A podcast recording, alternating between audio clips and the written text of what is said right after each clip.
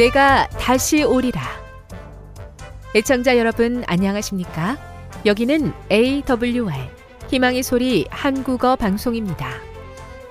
본 방송은 천국 복음을 온 세상에 전파하기 위해 제7일 안식일 예수재림교회가 설립한 세계 방송망입니다. AWR 희망의 소리는 유럽, 라틴 아메리카, 아프리카, 러시아, 아시아의 방송망을 통해 전 세계에 복음을 전파하고 있습니다. AWR 아시아 희망의 소리 방송국은 한국어 방송을 매일 8시간씩 송출하고 있습니다. 희망의 소리 방송은 인터넷과 스마트폰을 통해서도 언제나 청취하실 수 있습니다. 들으실 수 있는 인터넷 주소는 awr.org입니다. 이 시간 희망의 소리 한국어 방송과 함께 보람있고 유익한 시간 되시기 바랍니다. 내가 다시 오리라. 여기는 AWR 희망의 소리 한국어 방송입니다.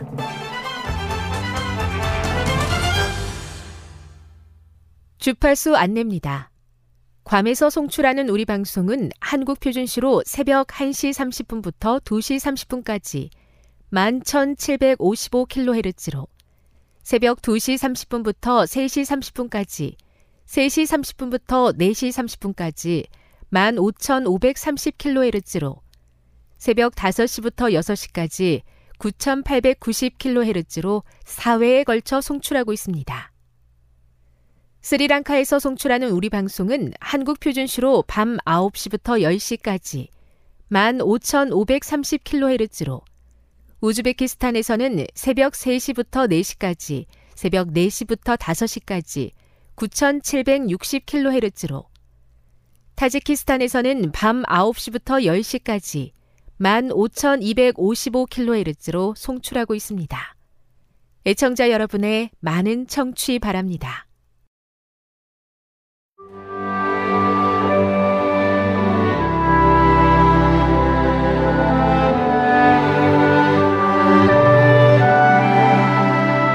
읽어주는 교과 여섯째 날 2월 9일 금요일 더 깊은 연구를 위해 산상보훈의 팔복을 읽어보라.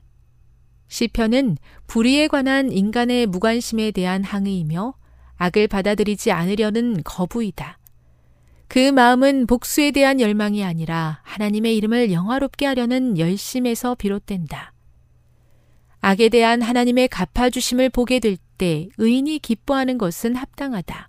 왜냐하면 이를 통해 하나님의 이름과 당신의 공의가 세상에 회복되기 때문이다.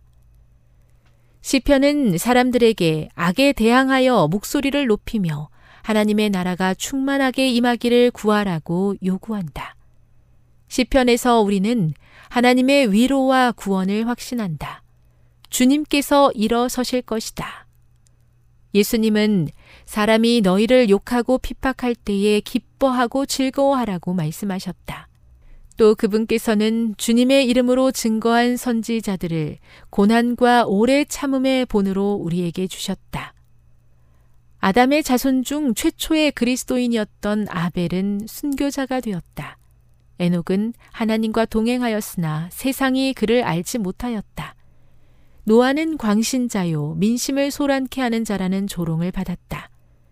또 어떤 이들은 희롱과 채찍질 뿐 아니라 결박과 옥에 갇히는 시험도 받았으며 더 좋은 부활을 얻고자 하여 악형을 받되 구차히 면하지 아니하였다.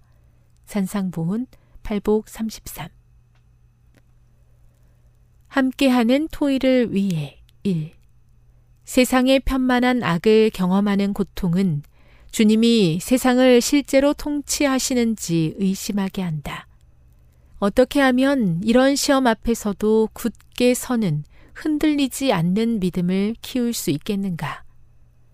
하나님의 사랑과 선하심과 능력에 대한 믿음을 지키기 위해 우리는 무엇에 집중해야 하는가? 십자가에서 하나님과 그분의 성품에 대해 무엇을 발견해야 하겠는가? 2. 세상의 정의를 위한 궁극적인 지혜와 해결책으로 인간의 수단에 의존하지 않고 오직 하나님의 말씀과 판단에 의존하는 것이 중요한 이유는 무엇인가? 3. 성소가 하나님의 심판의 장소라는 진리의 실제적인 의미는 무엇인가? 4. 일부 시편의 거친 표현을 어떻게 이해할 수 있는가? 그런 표현은 시를 쓴 사람들의 인간적인 모습과 오늘의 우리를 어떻게 연결시켜 주는가? 지금까지 읽어주는 교과였습니다. 본 방송은 AWR 희망의 소리 방송국에서 제작되었습니다.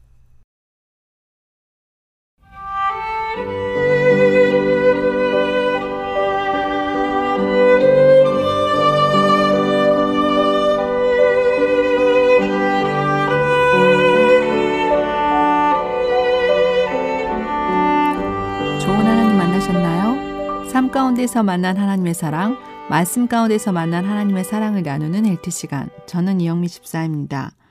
오늘은 사도행전 16장 35절부터 17장 15절에 있는 말씀을 묵상한 거 나누도록 하겠습니다. 말씀을 나누기 전에 기도하겠습니다. 아버지 하나님, 오늘도 바울의 선교 여행을 통하여 하나님께서 바울을 통해서 말씀하시고자 하셨던 그 기별과 교훈들을 얻게 하여 주시고 오늘 또한 하나님께서 가라가시, 가라고 하신 곳에 삶을 가지고 나아갈 수 있도록 저희들을 도와주시옵소서. 우리의 눈앞에 놓여 있는 여러 가지 어려운 문제들이 하나님의 말씀 앞에 가, 가는 것을 어렵게 하고 또 분주한 일상이 우리를 어지럽히지만 하나님이 도와주실 것을 믿고 굳세게 나아갈 수 있도록 도와주시옵소서 우리 삶의 주인이 되어 주시고 전부가 되어 주시기를 기도드립니다.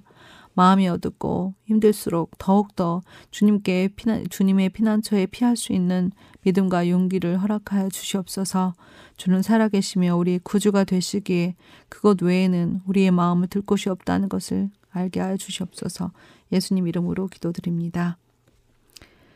네, 이번 한 주 제가 삶 가운데 만난 하나님은 바로 어, 운동을 하면서 어, 몸을 회복하니까 말씀에 집중할 수 있고 또 음, 마음의 행복을 허락하여 주시는 하나님을 만났습니다.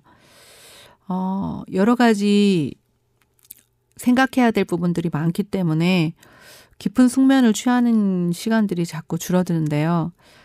그래서 그런지 어, 먹는 일에 있어서 또 스트레스 어, 스트레스가 있으니까 먹는 것을 더 좋아하게 되고 또 제대로 잘 절제하지 못하게 되는 그런 저의 연약한 점을 발견하게 되었습니다.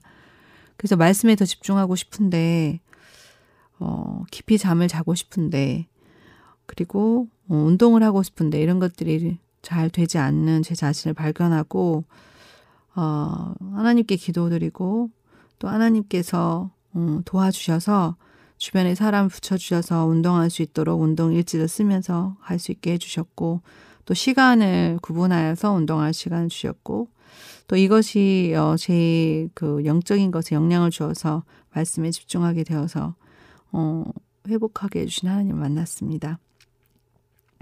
오늘의 말씀은 바울의 2차 선교 여행 중에 있는 말씀인데요. 어, 사도행전 16장 35절부터 17장 15절에 있는 말씀을 잠깐 읽도록 하겠습니다. 어, 날이 샘에 상관들이 아전을 보내어 이 사람들을 놓으라 하니 간수가 이 말대로 바울에게 구하되 상관들이 사람을 보내어 너희를 놓으라 하였으니 이제는 나가서 평안히 가라 하거늘. 바울이 이르되 로마 사람인 우리를 죄도 정치 아니하고 공중 앞에서 때리고 옥에 가두었다가 이제는 가만히 우리를 내어 보내고자 하느냐 아니라 저희가 친히 와서 우리를 데리고 나가야 하리라 한데 아전들이 이 말로 창관들에게 고하니 저희가 로마 사람이라 하는 말을 듣고 두려워하여 와서 권하여 데리고 나가 성에서 떠나기를 청하니 두 사람이 옥에서 나가 루디아의 집에 들어가서 형제들을 만나보고 위로하고 가니라. 저희가 앞, 암, 암미, 앞비볼리와 아볼로니아로 데려가, 다녀가 데살로니가에 이르니 거기 유대인의 회당이 있는지라. 바울이 자기의 규례대로 저희에게로 들어가서 새 안식일에 성경을 가지고 강론하며 뜻을 풀어 그리스도가 해를 받고 죽은 자 가운데서 다시 살아나야 할 것을 증명하고 이르되 내가 너희에게 전하는 이 예수가 곧 그리스도라 하니 그 중에 어떤 사람 곧 경건한 헬라인의 큰 무리와 적지 않은 귀부인도 권함을 받고 바울과 신라를 쫓으나 그러나 유대인들은 시기하여 저자의 어떤 괴악한 사람들을 데리고 때를 지어 성을 소동케 하여 야손의 집에 달려들어 저희를 백성에게 끌어내려고 참았으나 발견치 못함에 야손과 및 형제를 끌고 읍장들의 앞에 가서 소리질러 가로되 천하를 어지럽게 하던 이 사람들이 여기도 있, 이름에 야손이 들였도다. 이 사람들이 다 어, 가이사의 명을 거역하여 명하되 다른 임금 곧 예수라 하는 이가 있다 하더이다 하니 우리와 읍장들이 이 말을 듣고 소동하여 야손과 그 나머지 사람들에게 보를 받고 노으니라. 밤에 형제들이 곧 바울과 슬라를 베레아로 보내니 저희가 이르러 유대인의 회당에 들어가니라. 베레아 사람은 데살로니가 사람 에 있는 사람보다 더 신사적이어서 간절한 마음으로 말씀을 받고 이것이 그러한가 하여 날마다 성경을 상고 함으로 그 중에 믿는 사람이 많고 또 헬라의 귀부인과 남자가 적지 아니하나 데살로니가에 있는 유대인들이 바울이 하나님의 말씀을 베레아에서도 전하는 줄 알고 거기서 가, 거기도 가서 무리를 움직여 소동케 하거늘 형제들이 곧 바울을 내어 보내어 바다까지 가게 하되 신라와 디모데는 아직 거기 유하더라. 바울을 인도하는 사람들이 데리고 아덴까지 이르러 바울에게서 신라와 디모데를 자기에게로 속히 오게 하라는 명을 받고 떠나니라. 네, 오늘 본문의 말씀은 어, 바울이 어, 신라에서 풀려나고 또 회당 전도를 통해서 경건한 헬라인들이 어, 큰 무리들이 생기고 또 적게 심은 어, 적지 않은 귀부인들이 쫓은 그런 이야기가 나옵니다. 또 유대인들은 이 일에 대해서 시기와 어, 난동을 벌이게 되는데요. 어, 그 일로 인해서 또 데살로니가에 가서 전도하는 내용들이 나옵니다. 자, 오늘 본문의 이야기를 통해서 어, 왜 바울을 음, 상관들이 옥에서 어, 내어 보냈는가라는 질문을 해보았습니다. 여기 보면 간수의 말대로 바울 바, 음, 그 상관들이 사람을 보내게 됩니다. 어, 간수는 자다가 어떤 일이 있었나요? 옥문이 열린 것을 보고 죄수들이 도망한 걸 생, 줄로 알고 생, 검을 가지고 자극하려고 하였습니다. 이때 바울은 어떤 행동을 했습니까? 바울은 크게 소리 지르며 어, 몸을 음, 상하지 말라. 우리가 다 여기 있다라고 얘기했습니다. 간수는 무서워서 어, 정말 떨면서 신라와 바울 앞에 부복을 하고 내가 우리가 어떻게 하여야 구원 얻을 수 있겠습니까? 라고 어, 그들이 요청함에 따라 어, 바울은 그들에게 어, 주 예수를 믿으라. 그리하면 너와 내 집이 구원을 얻으리라는 그 유명한 말씀을 전하게 됩니다.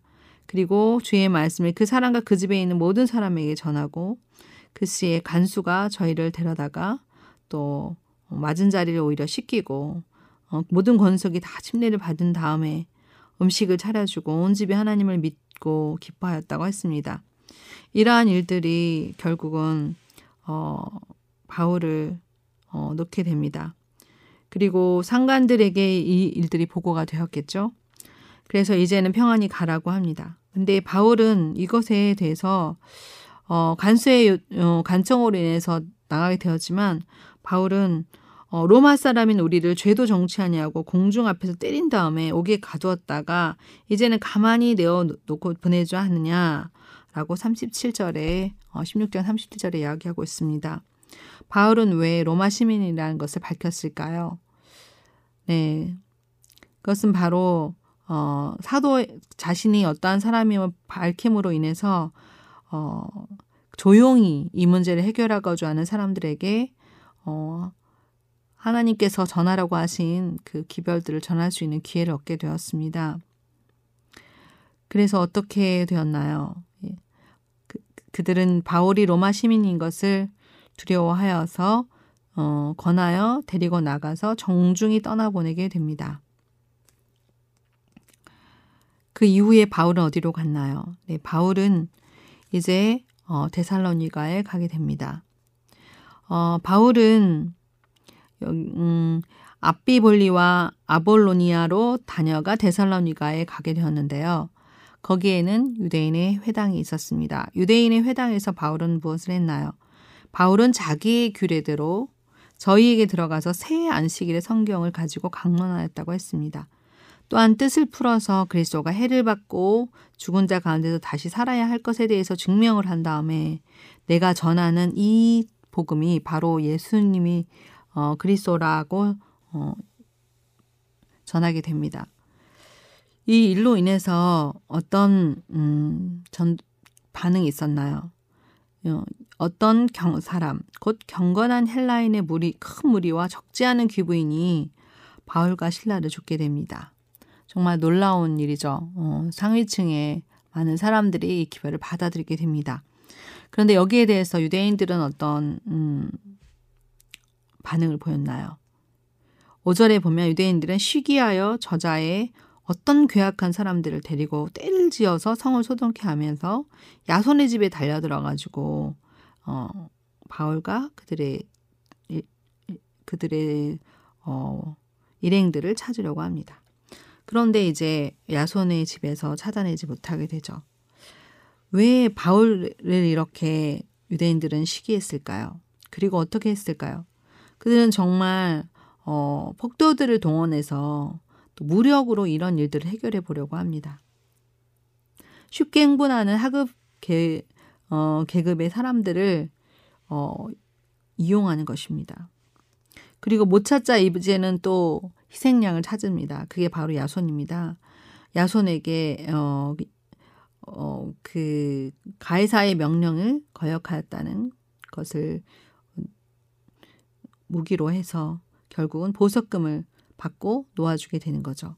하나님께서 바울을 정말 어, 어떻게 보하셨을까요? 10절에 보면 밤에 형제들이 곧 바울과 신라를 베레아로 보냅니다. 또 바울은 이곳에 가서 어떻게 어, 행동하나요? 바울은 베레아 사람들에게 어, 말씀을 전했을 때 데살로니가에 있었던 사람들보다 더 신사적이어서 간절한 마음으로 말씀을 받을 뿐만 아니라 베레아 사람들은 날마다 성경을 상고하였다고 하였습니다. 바울은 이렇게 밤에 이곳에 왔지만 이런 사람들이 있었을 때 얼마나 마음이 기뻤을까요? 또한 그들 중에는 믿는 사람이 많고 또 헬라인과 네, 귀부인과 남자가 적지 않이 믿었다고 하였습니다. 참으로 바울은 어려움도 당하고 옥에도 갇히고 또 시기도 받았지만 이러한 친사적이었던 베레아 사람들을 보면서 그의 마음에 큰 위로를 받았습니다. 그런데 여기까지도 또 따라오는 사람들이 있었으니 그 사람들 누구입니까? 바로 데살로니가에 있는 유대인들이 바울이 이제 베레아에서도 전한 줄 알고 그 무리를 움직여서 소동하게 됩니다. 그래서 또 형제들은 바울을 내어 보내서 바다까지 가게 하고 어 이제 신라와 디모데는 거기에 유하게 됩니다. 어 바울을 보면서 바울은 그 기별을 전하고자 하지만 더 사단 또한 전하지 못하도록 폭도들을 동원하는 모습을 볼 수 있습니다. 그리고 신라와 디모데가 더 있던 이유는 무엇이었을까요? 그것은 바로 이 데살로니가에 있는 형제들에게 어를 방문한 기회를 이제 어 떠나기 직전에 어, 개, 개, 어, 개종자들의 신원을 신앙의 원칙을 바로 세우고 또 데살로니가에 있었던 형제들이 음, 에게 어, 그런 기회를 주기 위해서입니다. 만날 수 있는 기회를. 바울은 자신이 할 수 없는 일들을 못하는 일들을 또 어, 신라와 디모데에게 더할 수 있도록 이렇게 부탁하는 것이죠. 바울은 음, 그리고 소식을 또 기다립니다. 어, 속히 와서 그들에게 어, 전하였던 그런 사명들을 어떻게 수행하였는지 늘 궁금해합니다. 바울이라는 사역자는 어떤 사람인가요? 그는 늘 자신이 사역했던 교회의 지도자들을 세우고 또 동역자들을 통해서 그들을 다시 돌보는 일들을 맡기고 또 다음 사역지에 와서는 그들을 어, 되돌아보는 그러한 어, 사역을 합니다. 오늘 저는 이러한 결심을 하게 되었습니다. 아, 바울은 정말 훌륭한 사람이지만 성교 여행을 떠났지만 그곳에서 늘 옥에도 갇히고 또 로마 시민이라는 것을 밝힘으로 인해서 또 정중히 떠나보냄을 당 어, 떠나보냄을 받고 또 많은 사람들이 전도를 했지만 또 그 일들을 끝까지 쫓아다니는 그런 무리들 가운데 어려움을 피해서 어, 선교여행을 떠나는 바울처럼 오늘도 하나님의 사명을 감당하는 자로서 살아가기 원합니다. 기도하겠습니다. 주님, 주의 길에 성령께서 함께 하심에도 불구하고 어려움을 겪는 일이 많일지라도 주의 재림을 위하여 기꺼이 감당할 수 있는 그러한 주님의 준비된 일꾼들이 되도록 도와주시옵소서. 주의 받은 사명, 주께 받은 사명이 주님 어, 사라지지 않도록 그리고 결코 어, 그 열정이 식지 않도록 도와주시옵기를 예수님의 이름으로 기도드립니다. 지금 여러분께서는 AWR 희망의 소리 한국어 방송을 듣고 계십니다.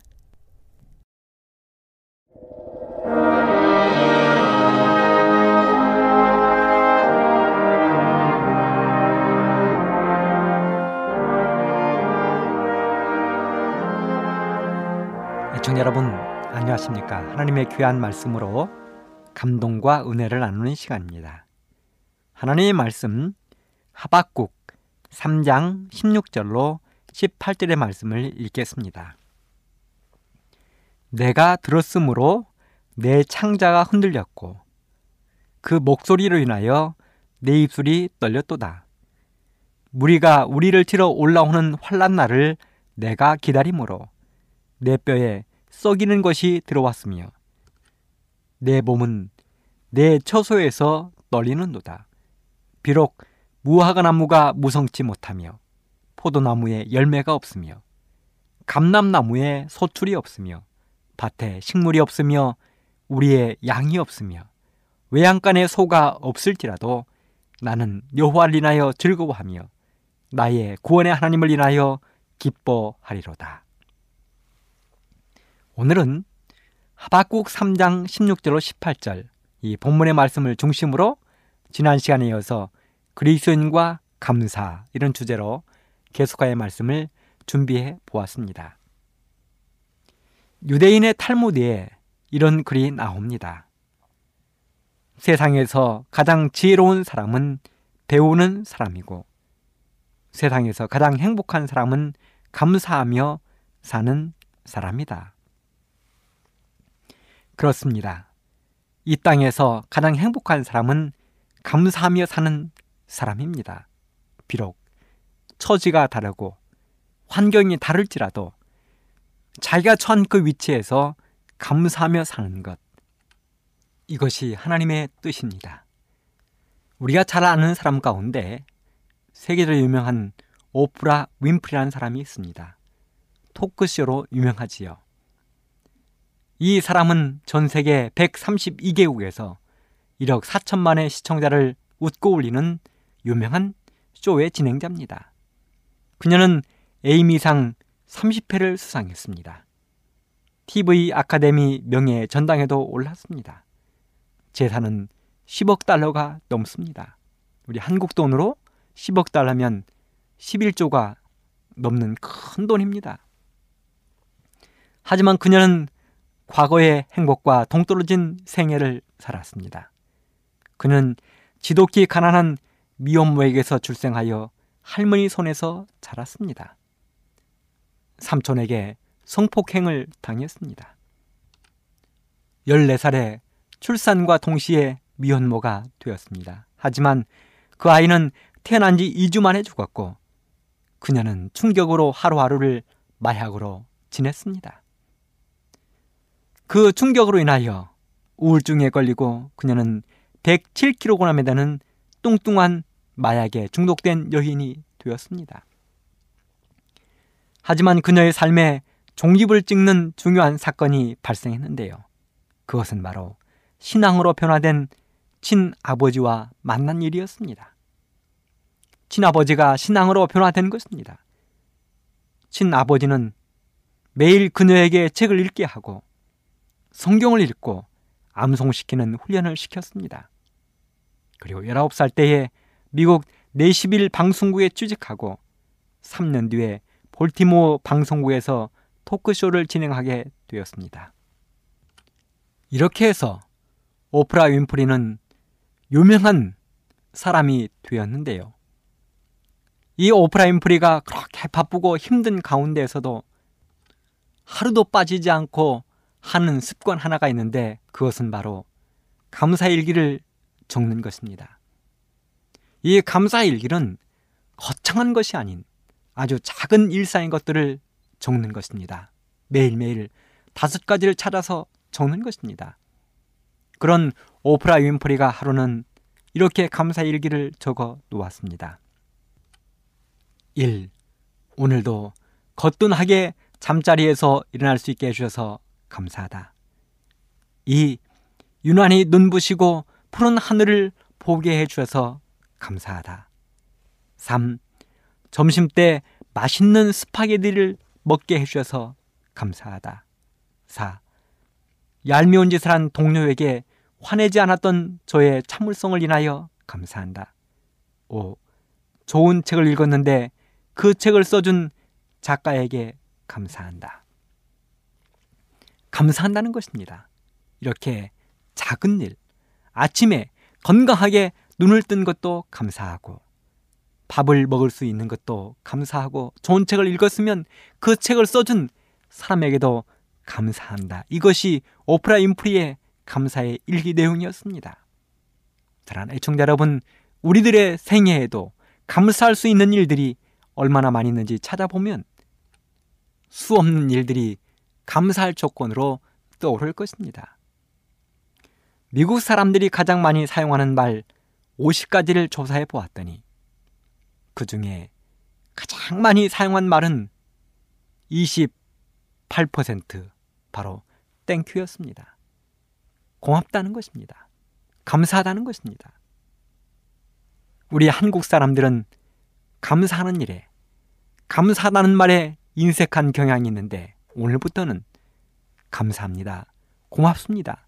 하는 그 말을 많이 하게 되기를 간절히 바랍니다.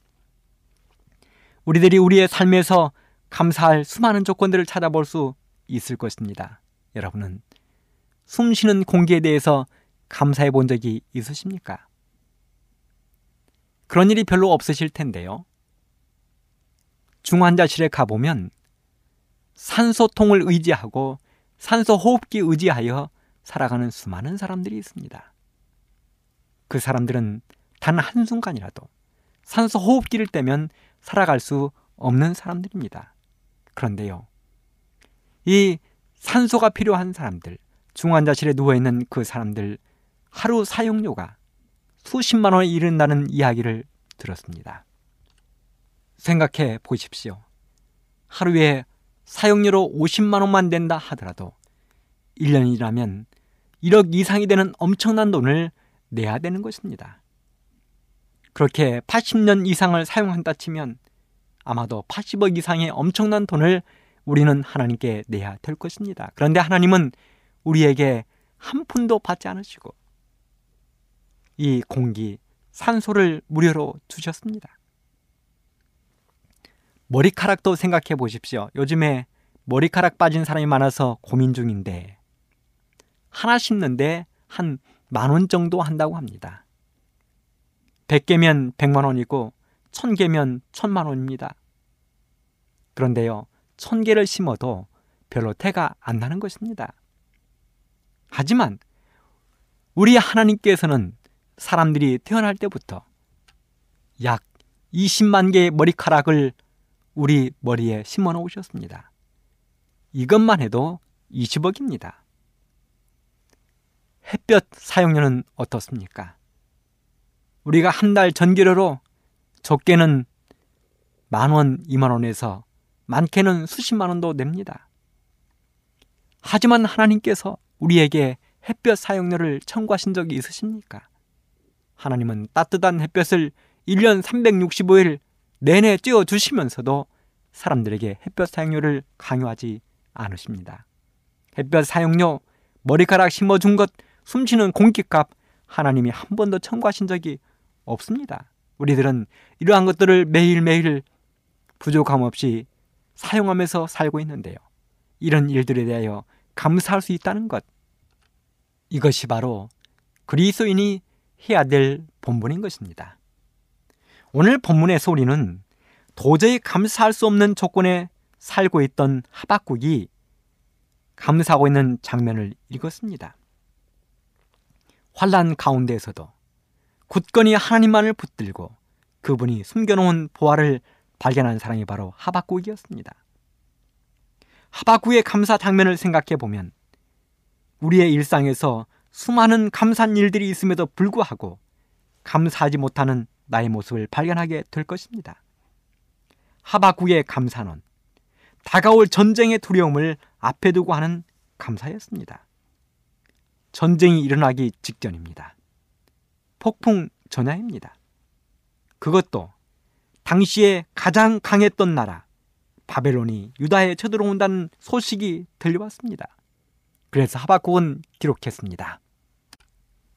내가 그 소식을 듣고 나의 창자가 흔들렸다. 그 소식을 듣고 입술이 떨리고 그 소식을 듣고 내 뼈가 썩는 고통을 느꼈다. 애청자 여러분, 이런 경험을 해보셨습니까? 창자가 흔들리고 이가 부딪히고 뼈가 썩는 고통을 느껴보셨습니까? 전쟁으로 인하여 온 나라가 쑥대밭이 될 것입니다. 성전은 파괴될 것입니다. 수많은 백성들이 목숨을 잃거나 포로로 잡혀가게 될 것입니다. 생각이 여기까지 미치자 선지자 하박국은 도저히 잠을 이룰 수가 없었습니다. 도저히 하나님의 뜻을 이해할 수가 없었습니다. 그래서 하나님께 기도하기 시작했습니다. 하나님, 왜 내 민족, 내 백성이, 하나님의 백성이 이런 고통을 당해야 하는 것입니까? 원망도 나오고, 불평도 나왔습니다. 한숨도 나왔습니다. 그래서 하나님의 뜻을 알기 위하여 하박국은 기도하고 또 기도했습니다. 쉬지 않고 기도했습니다. 하나님께 그 응답이 올 때까지 하박국은 기도했습니다. 그래서 그의 기도 내용을 살펴보면 하박국 3장 17절에 비록 무화과 나무가 무성치 못하며 포도나무에 열매가 없으며 감람나무에 소출이 없으며 밭에 식물이 없으며 우리의 양이 없으며 외양간에 소가 없을지라도 하박국은 하나님께 기도했습니다. 하나님, 우리에게는 무화과 열매가 없습니다. 이 말을 다른 말로 바꾸면 무슨 말일까요? 하나님, 우리에게는 먹을 양식이 없습니다. 하박국은 또 기도했습니다. 하나님, 우리에게는 포도 열매도 없습니다. 포도 열매는 음료수입니다. 물처럼 사용하는 음료수입니다. 하박국 말하기를 하나님 우리 마실 것이 없습니다. 또 하박국 기도했습니다. 하나님 우리에게는 감람 열매도 없습니다. 기름입니다. 이 기름은 하나님께 제사를 드릴 때도 사용하고 음식을 조리할 때도 사용하는 것입니다. 그런데 기름이 없다는 것입니다. 하나님, 우리는 하나님께 예배드릴 기름도 없고요. 우리의 음식을 조리할 때 사용해야 될 기름도 없습니다. 그리고 또 기도했습니다. 하나님, 우리에게는 밭에 식물도 없습니다. 먹을 양식이 다 떨어졌습니다. 우리에는 양이 없고요. 외양간에서는 소가 없어서 텅 비어 소의 울음소리가 들리지 않습니다. 생존에 필요한 최선의 것들이 아무것도 없다는 것입니다. 이 이야기는 우리에게는 더 이상 희망이 없다는 이야기입니다. 우리 백성들, 하나님의 백성들에게 더 이상 희망이 없다는 것입니다. 절망뿐입니다. 앞을 보아도, 뒤를 보아도, 옆을 보아도, 위를 보아도 백성들이 살아날 가능성은 없고 희망은 보이지 않고 오직 절망스러운 암흑밖에 보이지 않는 것입니다. 여러분, 이런 경험이 있으십니까? 아무런 희망이 보이지 않고 앞이 캄캄하고 천길만길 낭떠러지 위에 나홀로 서 있는 느낌. 아무도 도와주지 않습니다. 아무도 위로해 주지 않습니다. 아무도 찾아와 주지 않습니다. 그런 절망 가운데 있는 나 그런 경험이 있으셨습니까? 하박국이 바로 그러한 심정이었습니다. 얼마나 눈물겨운 상황입니까? 얼마나 참담한 상황입니까? 그래서 하박국은 그 상태에서 기도하고 또 기도한 것입니다. 그렇게 날마다 기도하던 하박국의 기도, 하나님을 원망하고 정말 도와달라고 기도하던 그 하박국의 기도가 어느 순간인가부터 조금씩 바뀌기 시작했습니다. 기도가 바뀐 것입니다. 그리고 마침내 하박국은 이렇게 기도합니다. 하박국은 기도의 결론을 내립니다. 기도의 결론은 이것입니다. 그럴지라도 3장 17절의 마지막 부분 외양간에 소가 없을지라도 그러면서 18절에서 하박국은 이렇게 기도합니다. 나는 여호와를 인하여 즐거워하며 나의 구원의 하나님을 인하여 기뻐하리로다. 그럴지라도 무화과 나무가 무성치 못하며 포도나무에 열매가 없으며 감람나무에 소출이 없으며 밭에 식물이 없으며 우리의 양이 없으며 외양간에 소가 없을지라도 나는 여호와를 인하여 즐거워하며 나의 구원의 하나님을 인하여 기뻐하리로다. 사랑하는 애청자 여러분, 이 하박국처럼 우리가 어떠한 상황에 처할지라도 감사할 수 있는 신앙을 소유하게 되기를 간절히 바랍니다. 하박국처럼 비록 나는 아무것도 소유하지 못했지만 우리 하나님 때문에 즐겁고 하박국처럼 구원의 하나님으로 인하여 감사하게 되기를 간절히 바랍니다. 그런데요. 우리를 감사하지 못하게 하는 몇 가지가 있습니다. 첫째는 욕심입니다. 어떤 사람이 이런 말을 했습니다. 사람의 욕심은 너무나 높아 커트라인이 없는데 심지어 하나님조차 사람의 욕심을 채울 수 없다. 사람의 욕심은 너무나 높아서 위에 커트라인, 끊어주는 선이 없다는 것입니다. 그렇기 때문에 하나님조차도 그 사람의 욕심을 채울 수가 없대요. 욕심과 감사는 서로 공존할 수가 없습니다. 감사는 하나님의 정신이고 욕심은 마귀의 정신입니다. 욕심은 하나님의 은혜를 한순간에 불평으로 바꿔놓는 엄청난 능력이 있습니다. 그래서 사도 바울은 이렇게 이야기했습니다. 빌립보서 4장 11절로 12절. 내가 궁핍함으로 말하는 것이 아니라 어떠한 형편에든지 내가 자족하기를 배웠노니 내가 비천에 처할 줄도 알고 풍부에 처할 줄도 알아 모든 일에 배부르며 배고픔과 풍부와 궁핍에도 일체의 비결을 배웠노라. 성경에도 보면 이스라엘 백성들의 모습이 딱 그랬습니다. 아무리 하나님이 채워주셔도 이스라엘 백성들이 만족하지 못하는 것입니다. 하나님께서는 이스라엘 백성들이 필요할 때마다 물을 주셨습니다. 반석을 열어 물을 주셨습니다. 반석을 열어 물을 주셨다는 것은 어떠한 상황에 처해도 하나님은 물을 주실 수 있다는 것입니다. 생각해 보십시오. 바위에서 물이 나왔습니다. 물 한 방울 없을 것 같은 바위에서 물이 나왔습니다.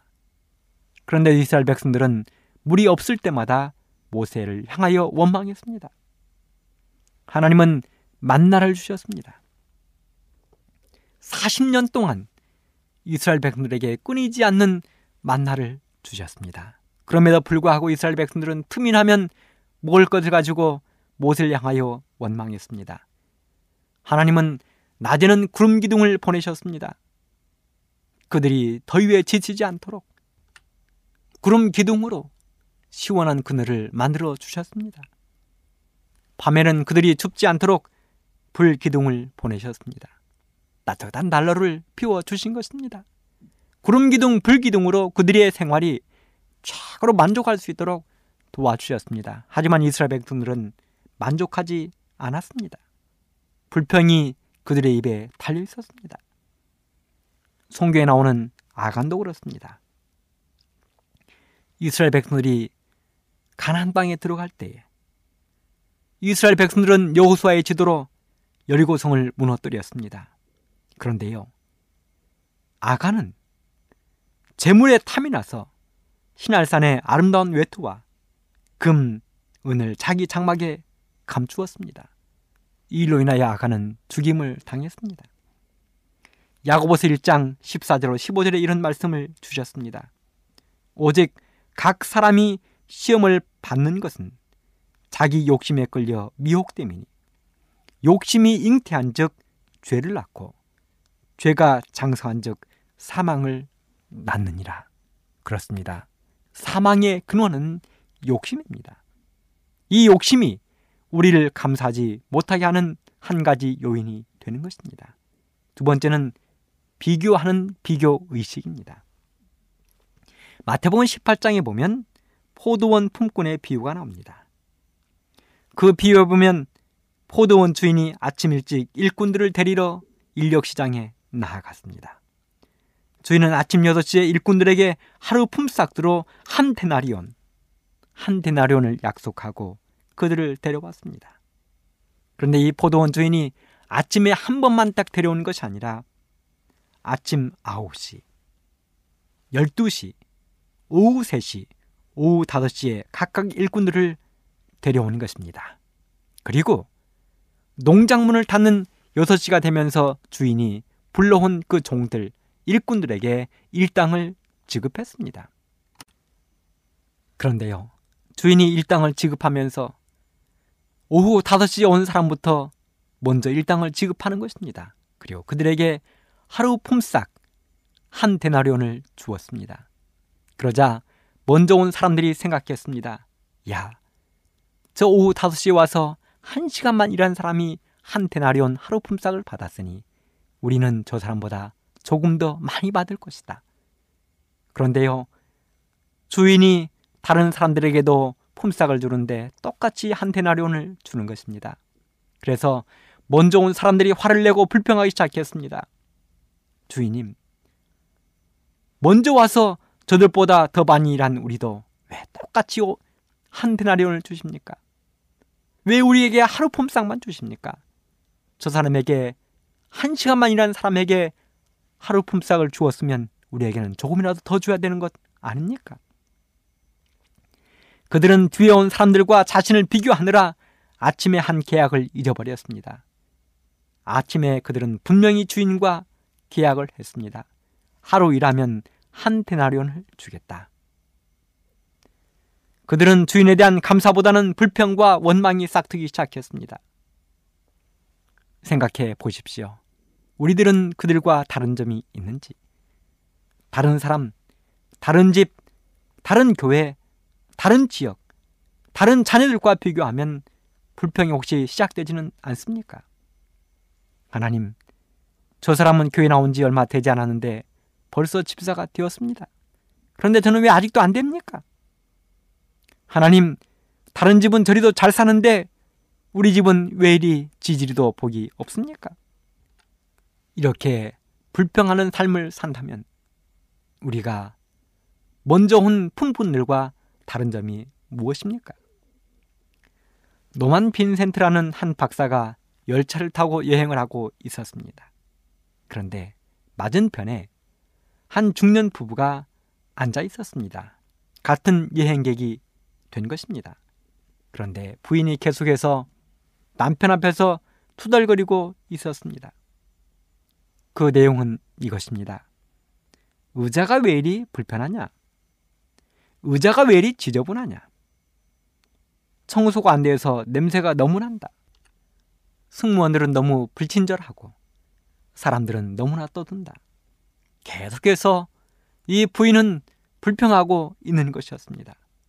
그러자 부인의 남편이 민망했던지 노만 빈센트 박사에게 인쇄를 건너며 자신들을 소개했습니다. 안녕하세요. 저는 변호사이고요. 제 아내는 제조업자입니다. 그러자 빈센트 박사가 물었습니다. 그래요. 부인께서는 어떤 종류의 제조업에 종사하시는지요? 그러자 변호사가 이렇게 대답했습니다. 예. 저희 아내는 불평을 만드는 불평 제조업자입니다. 여러분, 아침에 감사로 눈을 뜨면 그 생활은 맑음이요. 감사 햇살이 불평의 구름에 가리워지면 그 생활은 흐림이며 그리고 그 불평이 연속되면 그 생활은 장마가 되게 되어 있습니다. 그러므로 하나님께 감사하는 생애를 살게 되기를 바랍니다. 특별히 다른 사람과 비교하는 삶이 아닌 하나님 앞에서 나의 삶이 감사하는 삶이 되기를 간절히 바랍니다. 그 다음에 감사를 막는 세 번째 요인은 염려입니다. 염려입니다. 마태복음 6장 31절로 34절에 이렇게 기록합니다. 그러므로 염려하여 이르기를 무엇을 먹을까, 무엇을 마실까, 무엇을 입을까 하지 말라. 이는 다 이방인들이 구하는 것이라. 너희 천부께서 이 모든 것이 너희에게 있어야 할 줄을 아시느니라. 너희는 먼저 그의 나라와 그의 의를 구하라. 그리하면 이 모든 것을 너희에게 도하시리라. 그러므로 내일 일을 위하여 염려하지 말라. 내일 일은 내일 염려할 것이요 한날 괴로움은 그날에 족하니라. 다니엘을 생각해 보십시오. 다니엘 6장 10절에 이런 말씀을 기록했습니다. 다니엘이 이 조세의 어인이 찍힌 것을 알고도 자기 집에 돌아가서는 그 방에 예루살렘으로 향하여 열린 창에서 전에 하던 대로 하루 세 번씩 무릎을 꿇고 기도하며 그 하나님께 감사하였더라. 다니엘은 17살의 어린 나이에 바벨론의 포로로 잡혀갔습니다. 우리는 그냥 쉽게 포로로 잡혀갔다 이야기하지만 그는 약 3개월 동안 발에 착고를 차고 양손이 묶인 채로 개처럼 끌려갔습니다. 밤에는 찬 이슬을 맞으며 사막 한가운데서 자고 낮에는 뜨거운 모래바람을 맞으며 행군했습니다. 그렇게 끌려간 이 다니엘이 모진 세월을 믿음으로 승리한 이후에 바벨론과 페르시아의 총리가 되었습니다. 그런데 이 다니엘에게 엄청난 시험이 찾아온 것입니다. 그를 시기하던 사람들이 왕을 꼬여 30일 동안 왕 외에는 다른 사람에게 절하는 모든 사람을 사자굴에 던지겠다는 그 엄청난 법령을 발표한 것입니다. 하지만 다니엘은 이 사실을 알고 있음에도 모든 것이 자신을 없애려는 계략임을 알고 있음에도 그는 예루살렘을 향하여 열린 창문에서 하나님께 기도했습니다. 사랑하는 애청자 여러분, 하나님은 꼭 다니엘이 무릎을 꿇고 기도해야만 응답하시는 분입니까? 하나님은 꼭 다니엘이 정오에 기도해야만 들어주시는 하나님이십니까? 하나님은 꼭 다니엘이 창문을 열어놓고 기도해야만 들어주시는 하나님이십니까? 그렇게 아니해도 될 터인데 다니엘은 평소에 하던 대로 기도를 드렸습니다. 그것도 그냥 기도가 아니라 감사의 기도를 드렸습니다. 죽음이 엄습해 오는 것을 알면서도 감사의 기도를 드렸습니다. 그 결과로 다니엘은 이 땅에 어느 누구도 해보지 못한 사자 등을 벽에 담아 그날 밤을 행복하게 보냈습니다. 진정한 감사는 목숨까지 내어놓고라도 할 수 있는 감사가 진정한 감사요 최고의 감사입니다. 염려는 감사를 막을 수가 없습니다. 여수에 가면 손양원 목사를 기념하는 애양원 기념관이 있습니다. 이 애양원은 나원자촌인데요. 손양원 목사라는 분이 거기에서 목회를 했습니다. 그런데 그 유품 가운데 작은 봉투가 하나 있는데 그 작은 봉투에 이런 말이 기록되어 있다고 합니다. 두 아들의 순교를 감사하며 1만 원 손양원. 손양원 목사는 1948년 10월 19일 여수 순천 반란 사건을 통해서 두 아들을 잃었습니다. 그런데 두 아들의 장례식을 치른 다음에 그가 감사 헌금으로 봉투에 1만 원을 넣어서 드렸다는 것입니다. 감사에 관한 몇 가지의 글들이 있는데요. 노래는 부를 때까지 노래가 아니며 종은 울릴 때까지 종이 아니고 사랑은 표현할 때까지 사랑이 아니고 축복은 감사할 때까지 축복이 아닙니다. 감사는 겸손한 사람에게 주시는 하나님의 선물입니다. 사람에게 가장 큰 저주는 목마름이 아니라 감사하는 마음이 생기지 않는 메마름이다. 사랑하는 애청자 여러분, 오늘 이 순간부터 우리도 하바국처럼 어떠한 상황에 처하든지 감사할 수 있는 신앙을 가집시다. 그래서 우리도 하바국처럼 하나님께 끝내는 축복받는 멋진 삶을 살게 되기를 간절히 바라면서 말씀을 마치겠습니다.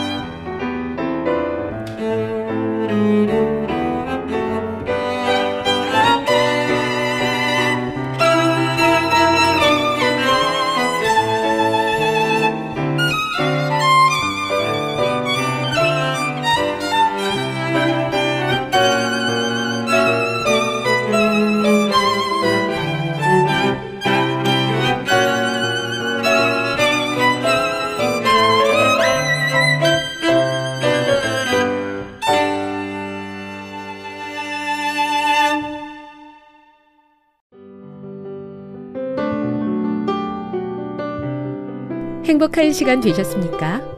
지금까지 여러분께서는 AWR 희망의 소리 한국어 방송을 청취하셨습니다. 방송을 청취하시고 문의를 원하시는 분은 우편번호 02461 대한민국 서울시 동대문구 이문로 1길 11 희망의 소리 방송부 앞으로 편지나 엽서를 보내주시거나 지역번호 02-3299-5296에서 8번으로 전화 주시기 바랍니다. 지금까지 함께 해주신 애청자 여러분들께 감사드립니다. 애청자 여러분, 다음 이 시간까지 하나님 안에서 늘 평안하십시오. 감사합니다. 내가 다시 오리라. 여기는 AWR 희망의 소리 한국어 방송입니다.